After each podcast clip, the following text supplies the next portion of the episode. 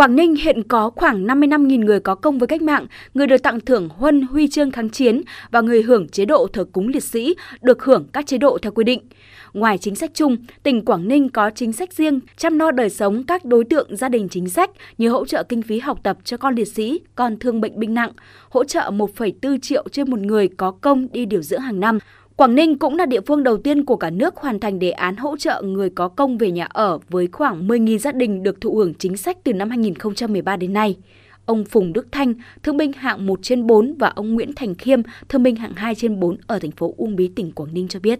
Tôi vô cùng cảm động tình cảm của toàn đảng, toàn dân đối với những người có công ấy, thì chúng tôi thấy là được chăm sóc, có mức sống là đời sống ổn định. Cứ mỗi một tháng là tôi được nhận 5 triệu 900 nghìn đồng của hai chế độ mà ở Uông Bí thực hiện cái chính sách trợ cấp hàng tháng rồi ờ, chăm sóc sức khỏe liên quan đến chính sách người có công, rất là chu đáo.